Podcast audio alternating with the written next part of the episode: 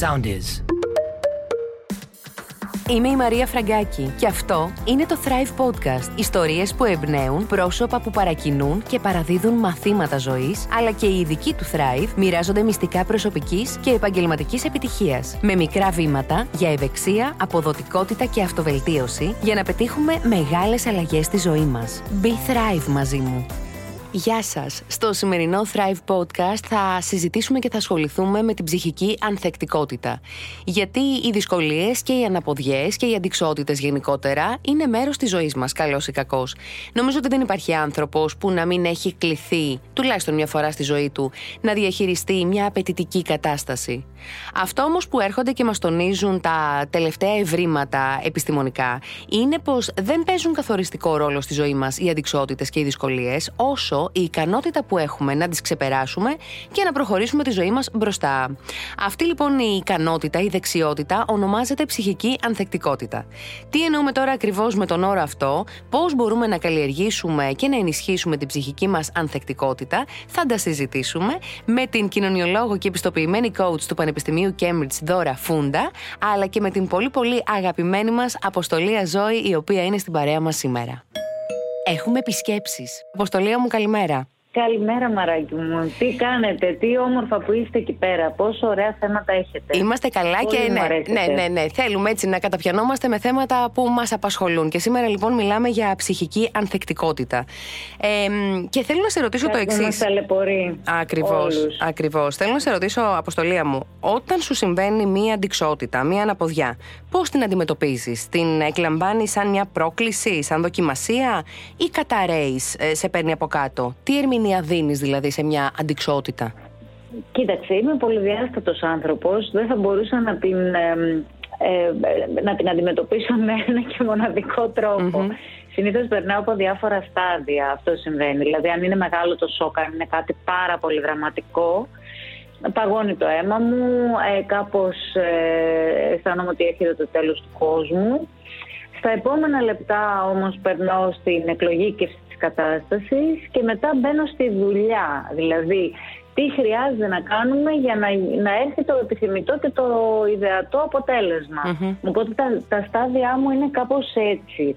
Ε, Αποδέχεσαι σε... τα συναισθήματά σου όμως σε κάθε περίπτωση, ακόμα και όταν είναι αρνητικά τα συναισθήματα?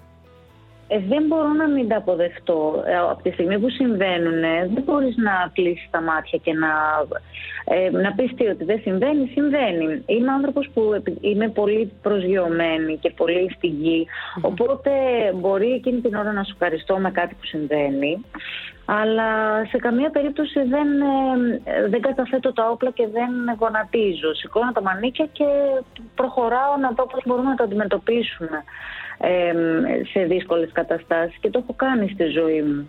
Το πιο όχι δύσκολο... όμως ότι είναι το πιο εύκολο πράγμα του πλανήτη, mm-hmm. σε καμία περίπτωση. Σίγουρα. Ποιο θα μπορούσες να πεις ότι ήταν το πιο δύσκολο γεγονός ή τα πιο δύσκολα γεγονότα που έχεις ζήσει στη ζωή σου έως τώρα? Ε, για μένα ήταν πολύ ξεκάθαρο, ήταν η απώλεια των γονιών μου, και μάλιστα το πιο δύσκολο γεγονός δεν ήταν μόνο η απώλεια, γιατί εκεί κάπως προετοιμάζεσαι, στη δική μου περίπτωση τουλάχιστον, γιατί φύγαν και οι δύο από καρκίνο. Είχαμε αρχίσει να προετοιμαζόμαστε ψυχολογικά για το τι έρχεται. Αλλά το χειρότερο μου ήταν όταν έμαθα τη διάγνωση. Mm. Εκεί είναι το, το πρώτο πάγωμα, ας πούμε, που περνάει ένα ρεύμα από το σώμα σου και νομίζεις ότι γυρίζει το γύρο σου. Ε, εκεί ήταν, ήταν και τις δύο φορές ε, σοκ, ε, και οι δύο με διαφορετικό τρόπο. Η, η μία ήταν ε, σαν να ήρθαν οι εξωγήινοι στη γη, το πρώτο πρώτο, γιατί δεν είχα ξαναπεράσει κάτι αντίστοιχο. Χαιρετηθήκαμε, γνωριστήκαμε με τους εξωγήινους και μετά επανήλθα στην πραγματικότητα. Ε, τη δεύτερη φορά ε, πάλι ήταν τεράστιο το σοκ, αλλά ήταν σαν να ήταν ένα παράλληλο σύμπαν, δηλαδή αποκλείται να μου ξανασυμβαίνει αυτό το πράγμα. Ήταν λίγο ντεζαβού η κατάσταση, σαν ε, να το έχεις ξαναζήσει. Κακό, ένα πολύ κακό ε, ντεζαβού που δεν θέλω να το ξαναζήσω ποτέ στη ζωή μου. Οπότε μετά από αυτές βέβαια τις... Ε, δύο σοκαριστικές εμπειρίες για μένα και με ριζική αλλαγή στο, στον τρόπο που αντιμετωπίζω τις καταστάσεις πλέον και την, την ώρα που λες ότι χάνεται ο κόσμος, ε, πιστεύω ότι Ένας άνθρωπος όταν έχει περάσει κάτι τέτοιο, όταν είναι δεμένος με τους γονείς του, γιατί υπάρχουν και άνθρωποι που δεν είναι δεμένοι με τους γονείς τους. Και το περνάνε λιγότερο, ναι, πιο, λιγότερο επώδυνα τέλος πάντων, ναι. Ναι, αλλά έχουν περάσει άλλα επώδυνα, ναι, χειρότερα πιο, δηλαδή και άλλοι τα ίσως για όλη τους τη ζωή, οπότε δεν ξέρω τι είναι καλύτερο. Ναι. Ε, σε αυτές τις περιπτώσεις λοιπόν, όπως η δική μου που ήμουν δεμένη με τους γονείς μου, τα υπόλοιπα μετά είναι πιο... πιο παιδικά. Και βάζεις πιο... προτεραιότητες μετά και αναθεωρείς και βάζεις τα πράγματα στην πραγματική τους διάσταση. Αυτό, ναι, εννοείς, ότι σημαίνει... δεν θα ενοχληθείς από κάτι που μπορεί να σε ενοχλούσε παλιότερα. Πήγανε τα σημαντικά με τα σημαντικά και τα σήμαντα με τα σήματα. Mm-hmm. Με τα σήματα, έτσι όπως τους πρέπει βασικά. Να. Αυτό έχει συμβεί στη ζωή μου και είμαι χαρούμενη γι' αυτό. Και ακόμα και στιγμές που πάω να ξεφύγω και να πω ότι...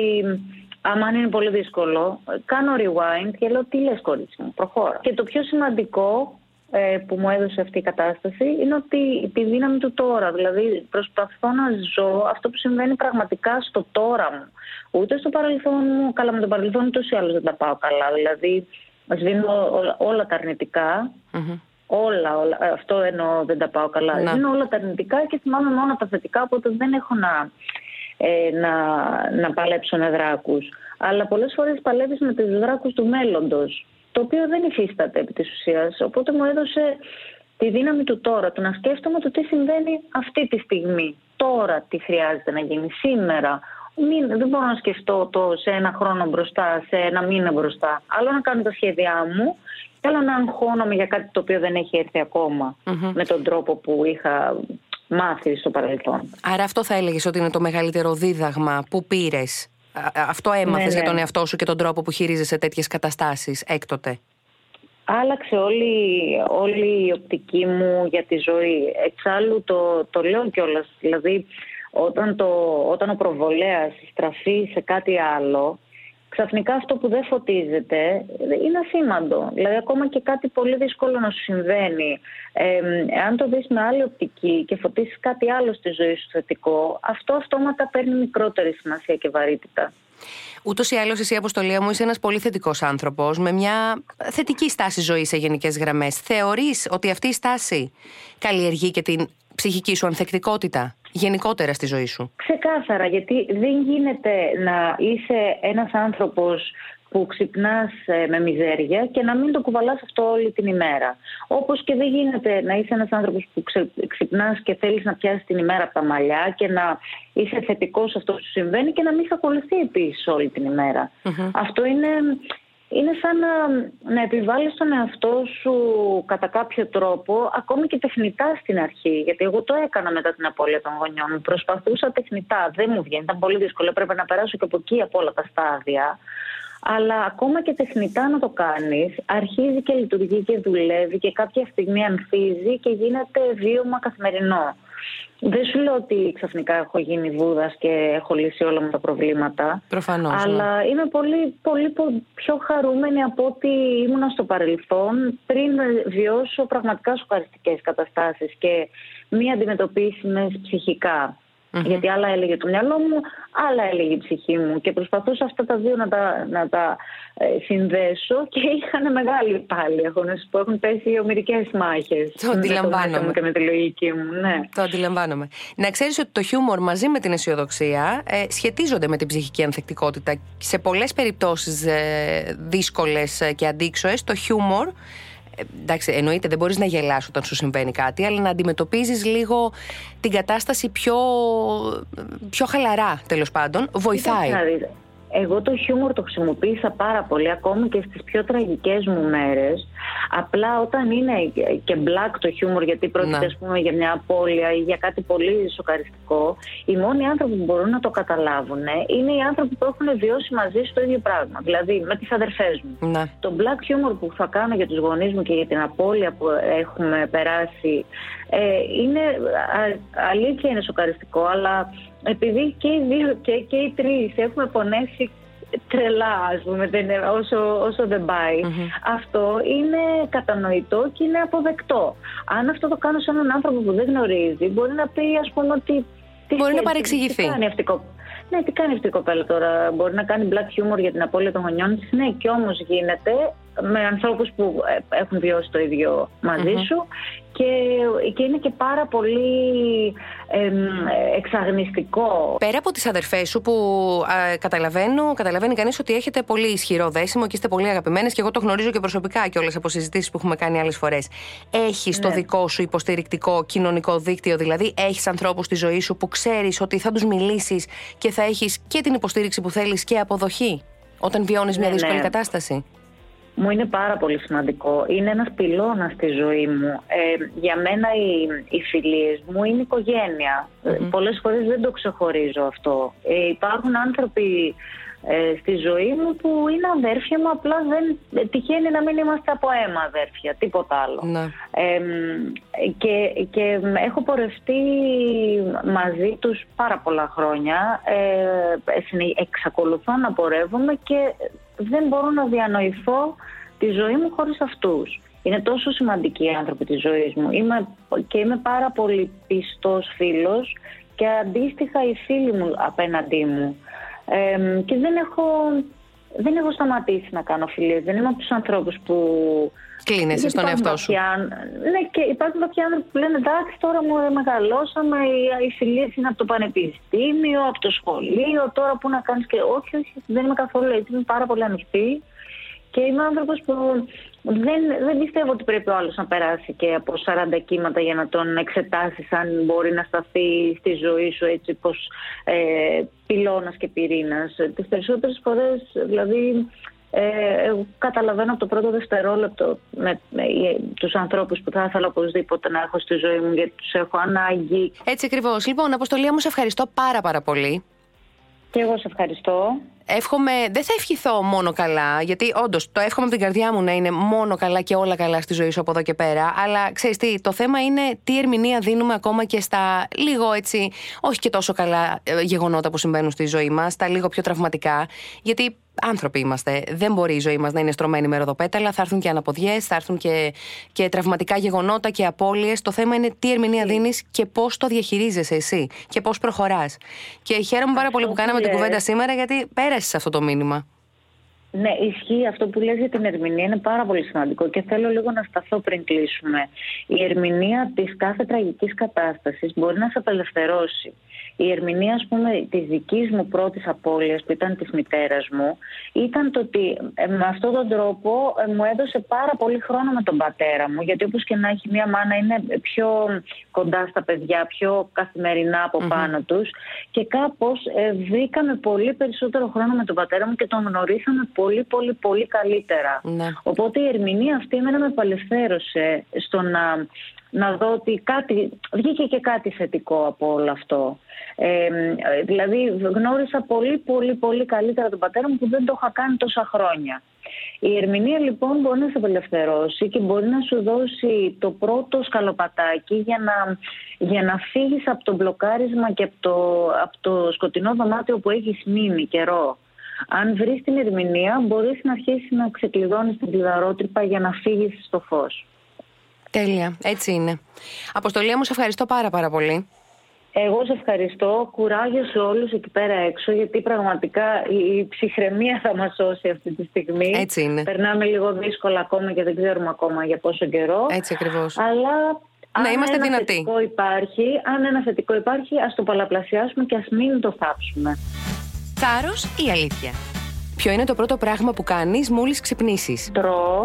Έχω καλή σχέση με το φαγητό και πρέπει να πάρω ενέργεια. Το τελευταίο πριν κοιμηθείς? Ε, πλέον τα δόντια μου. Τι σου δίνει ενέργεια για να φέρεις εις πέρα στην ημέρα σου? Η γάτα μου, πολλές φορές, γιατί με ηρεμεί ακόμα και τις πιο περίεργες μέρες. Ε, και η συζήτηση με τους ανθρώπους που αγαπάω. Έχεις καλή σχέση με τον ύπνο? Πόσες ώρες κοιμάσαι? Αυτό το διάστημα δεν τα πάμε καλά. Έχουμε χωρίσει.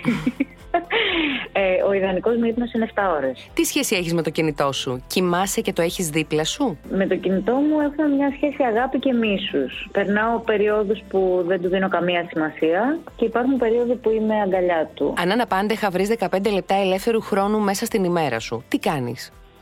Παίζω παιχνίδια. Στο κινητό. Όχι, ό,τι, ό,τι παιχνίδι μπορείς να φανταστείς. Είμαι γκέιμερ σοβαρός από μικρή. Τι σύμβουλη θα έδινε στο νεότερο εαυτό σου? Ψυχραιμία. Δεν υπάρχει λόγος. Ψυχραιμία. Είναι όλα πιο απλά. Τι κάνεις πριν από μια σημαντική απόφαση ή γεγονός? Αν είναι για ραντεβού, ε, προετοιμάζομαι πολύ νωρίτερα γιατί δεν τα πάω καλά με το χρόνο, για να μην αγχωθώ και φτάσω αργά.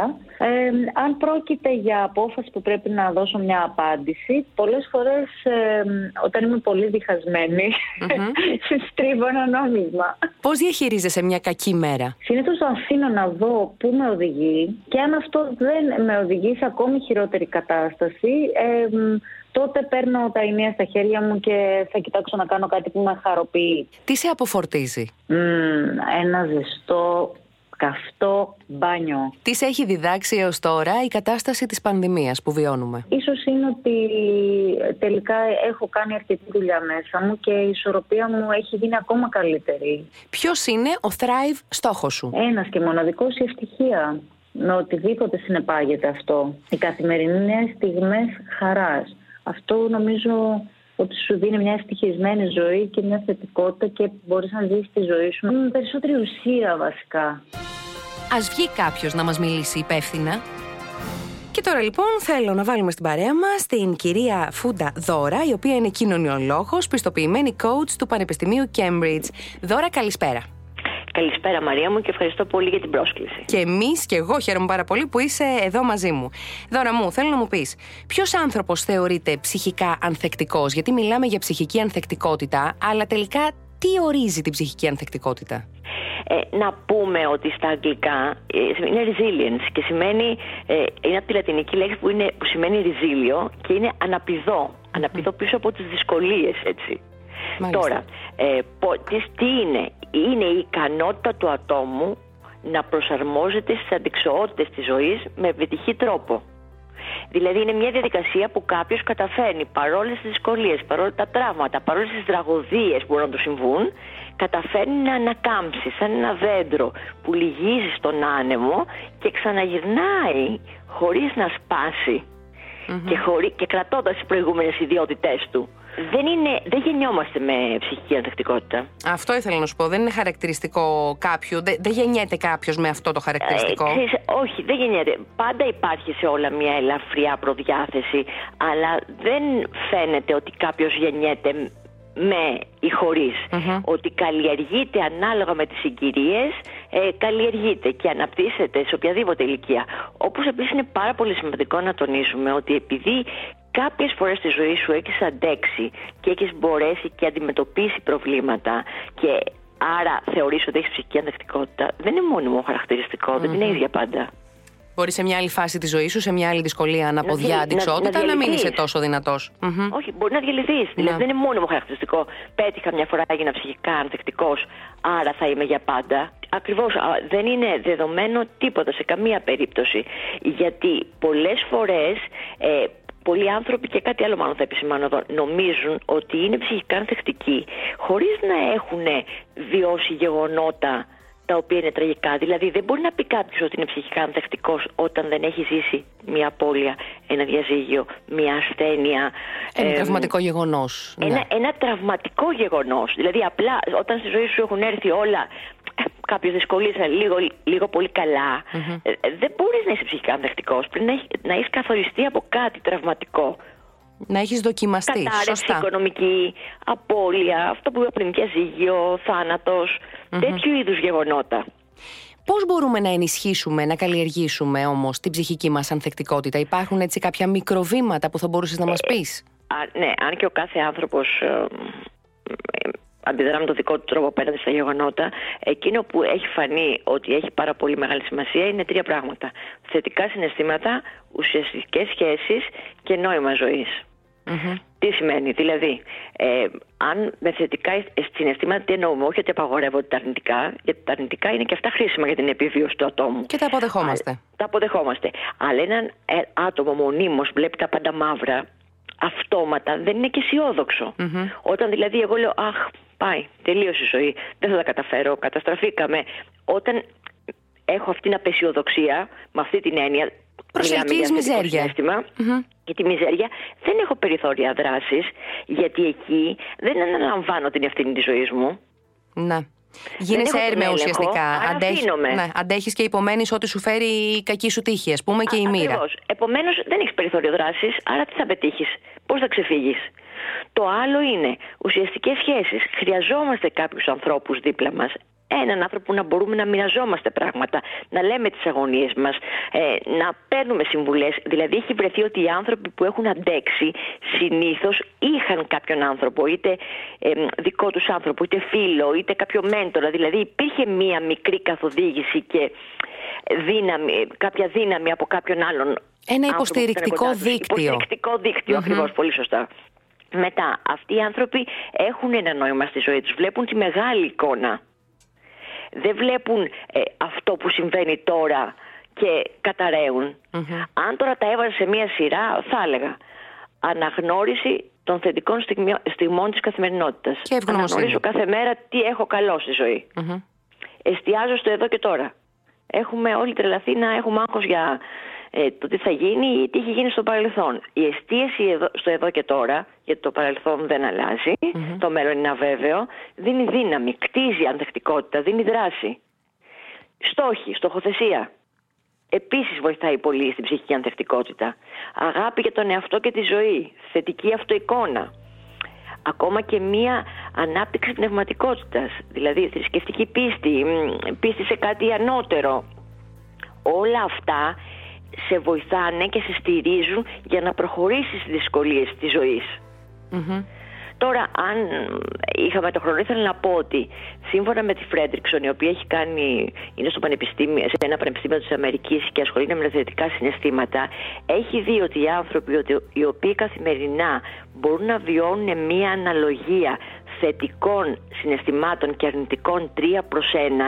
Αυτή δηλαδή, είναι η αναλογία, ε. Ναι, τρία θετικά, ένα αρνητικό. Mm-hmm. Ε, το αρνητικό τώρα δεν το χρειαζόμαστε οπωσδήποτε, αλλά εκ των πραγμάτων το έχουμε. Mm-hmm. Αλλά έχει βρει ότι κτίζουν καλύτερη ψυχική ανθεκτικότητα τα άτομα τα οποία σε καθημερινή βάση μπορούν να βλέπουν και τρία θετικά. Δηλαδή, το έχουμε ξαναπεί, ίσως και μαζί, έχει γραφτεί σε πολλά άρθρα. Αν κάποιος μέσα στην ημέρα μπορεί να βλέπει τρία θετικά, που μπορεί να είναι τόσο απλά όσο ήπια ένα καφέ σήμερα με τη φίλη μου, είδα το παιδί μου και ήταν χαρούμενο, είπα μια καλή κουβέντα, μιλήσαμε εμείς οι δύο. Δεν χρειάζεται να είναι ότι κέρδισα το λαχείο. Σωστά. Σωστά. Και όλα τα σχετικά. Αυτό σου κτίσει καλύτερη ψυχική ανθεκτικότητα, γιατί λειτουργεί ως ήπιο αντικαταθλιπτικό. Δώρα, θεωρείς ότι παίζουν ρόλο οι πεποιθήσεις και τα στερεότυπα στη ζωή κάποιου, στην ερμηνεία που θα δώσεις σε ένα τραυματικό γεγονός, σε μια αντιξότητα που θα του τύχει? Εγώ πιστεύω ότι βασικά αυτό παίζει ρόλο πάνω απ' όλα. Mm. Δηλαδή ο τρόπος σκέψης. Όταν έχω μία λανθασμένη πεποίθηση, π.χ. η ζωή είναι άδικη, η ζωή είναι σκληρή, δεν μπορώ να τα καταφέρω. Ή έχει μεγαλώσει σε ένα τέτοιο πλαίσιο οικογενειακό και κοινωνικό. Είναι, Ακριβώς. Θεωρείς ότι είναι πιο δύσκολο να αποδεσμευτεί από αυτή την πεποίθηση, ε? Είναι δύσκολο, αλλά αν την αντιληφθεί κάποιος και δουλέψει με τον εαυτό του, mm-hmm. σίγουρα μπορεί να τη βελτιώσει, έτσι. Δεν είναι ναι. κάτι το οποίο το κρατάς για πάντα, γιατί απέναντι στο ίδιο γεγονός δεν αντιδρούν όλοι οι άνθρωποι με τον ίδιο τρόπο. Σωστά. Είναι η ερμηνεία δηλαδή, που δίνει. Ε, είναι η ερμηνεία. Mm-hmm. Δηλαδή, παράδειγμα, κάποιος χωρίζει ναι. και βλέπεις ότι καταραίει. Κάποιος άλλος στενοχωριέται μεν, αλλά συνεχίζει τη ζωή του και προχωράει. Mm-hmm. Και, τι, και τι παίζει ρόλο? Είναι καθοριστική σημασίας πώς ερμηνεύει το άτομο στο, το γεγονός αυτό. Και όπως πολύ σωστά είπες, στις προηγούμενες προκαταλήψεις και τα στερεότυπα. Δηλαδή, αν το άτομο θεωρεί ότι το διαζύγιο είναι αποτυχία. Και όλεθρος και καταστροφή, ας πούμε, και ότι έχει τελειώσει η ζωή. Τότε πώς θα προχωρήσει? Να. Θα νιώσει ντροπή, θα αποσυρθεί και θα λειτουργήσει αντίστοιχα. Και θα κάνει μόνο αρνητικές και δυσλειτουργικές σκέψεις στην περίπτωση αυτή. Και, και είναι αυτό που πιστεύω πολύ εγώ. Όταν κάνεις αρνητικές και δυσλειτουργικές, δεν παίρνεις τον έλεγχο της ζωής σου. Mm. Νιώθεις αβοήθητος. Όταν νιώθεις αβοήθητος, όταν νιώθεις θύμα των καταστάσεων, δεν έχεις δύναμη. Να. Ναι, γίνεσαι έρμεο. Πολύ... Γίνεσαι έρμεο των καταστάσεων. Mm-hmm. Άρα τα άτομα που έχουν, έχουν ψυχική ανθεκτικότητα είναι αυτά που όπως είπες, δεν γίνονται έρμεο των καταστάσεων. Παίρνουν τη ζωή στα χέρια. Σου ξεχωρίζουν τις καταστάσεις και σου, και σου λένε αυτό το ελέγχω, αυτό δεν, τον, δεν το ελέγχω. Δεν ελέγχω αυτό το τραγικό γεγονός που μου συνέβη. Όμως ελέγχω πώς μπορώ να το διαχειριστώ. Mm-hmm. Άρα όλα έχουν να κάνουν με το μυαλό, τις πεποιθήσεις, τα, στερε, τα στερεότυπα. Και αν μπορέσουμε και αναγνωρίσουμε ποιες πεποιθήσεις μας και ποια στερεότυπα μας καθιστούν δυσλειτουργικούς ή δυσλειτουργικές, τότε μπορούμε να πετύχουμε. Δώρα μου, κλείνοντας, θέλω να σε ρωτήσω το εξής. Θεωρείς ότι η ψυχική ανθεκτικότητα είναι πιο απαραίτητη από ποτέ, ειδικά αυτή την εποχή της πανδημίας που δυστυχώς ακόμα βιώνουμε? Ε, πιστεύω και εγώ ότι είναι πιο απαραίτητη από ποτέ, ειδικά για τις γενιές μας που δεν, γενιά μας, που δεν, έχουν, δεν έχουμε ζήσει πολέμους και άλλα πράγματα να συγκρίνουμε. Mm-hmm. Σίγουρα είναι ένα, το γεγονός το πιο σημαντικό που έχει συμβεί. Θεωρώ ότι είναι απαραίτητο από ποτέ να μπορέσουμε να τη χτίσουμε. Τώρα πώς ξεφεύγουμε από αυτό, εγώ πιστεύω με το εδώ και τώρα περισσότερο. Mm-hmm. Είμαι εδώ, είμαι καλά, είναι καλά οι δικοί μου άνθρωποι, κάνω πράγματα που με ευχαριστούν, το αύριο δεν το ξέρω, τίποτα δεν είναι δεδομένο, ευγνωμοσύνη και για τα πιο απλά πράγματα. Mm-hmm. Και ξεχωρίζω, θα το ξαναπώ γιατί για μένα είναι πολύ σημαντικό, αυτά που ελέγχω και αυτά που δεν ελέγχω. Δεν ελέγχω την πορεία του κορονοϊού, ελέγχω όμως πώς εγώ θα προσέξω, πώς θα διαχειριστώ την κατάσταση, πώς δεν θα καταλήξω να γίνω δυσλειτουργικός ή δυσλειτουργική, να φοβάμαι να πάω μέχρι και τη γωνία. Mm-hmm. ο, ο, και α, γενικά αυτό... νομίζω ότι είναι και θέμα προσαρμοστικότητας, να, να έχεις την ευελιξία να προσαρμόζεσαι στα νέα δεδομένα και στις αλλαγές, όποιες και αν είναι αυτές. Ε, ακριβώς, γιατί και τι έλεγε ο Δαρβίνος, οι οργανισμοί που δεν προσαρμόζονται δεν επιβιώνουν. Α, ακριβώς. Δεν ήξερες, δεν ρώταγες. Χρήσιμες συμβουλές από το thrive global dot g r. Σκέψου μια αποτυχία που σε οδήγησε στην επιτυχία. Κάθε αποτυχία μπορεί να σε εξουθενώσει ψυχικά. Κάθε αποτυχία όμως ήταν και ένα μάθημα για να γίνεις καλύτερος και να εξελιχθείς. Κοιτάζοντας λοιπόν πίσω, θύμιζες στον εαυτό σου πώς κατάφερες να μετατρέψεις κάθε αποτυχία σε επιτυχία. Όταν είσαι αγχωμένος ή αντιμετωπίζεις ένα πρόβλημα, σκέψου μια στιγμή από το παρελθόν που ξεπέρασες μια δυσκολία. Αυτό θα σου δώσει δύναμη. Πες ευχαριστώ σε έναν συνάδελφο, φίλο ή σε ένα μέλος της οικογένειάς σου. Η ευγνωμοσύνη σε κάνει πιο δυνατό και περισσότερο ανθεκτικό. Ακολουθήστε μας στο Soundis dot g r, στο Spotify, στο Apple Podcasts και στο Google Podcasts.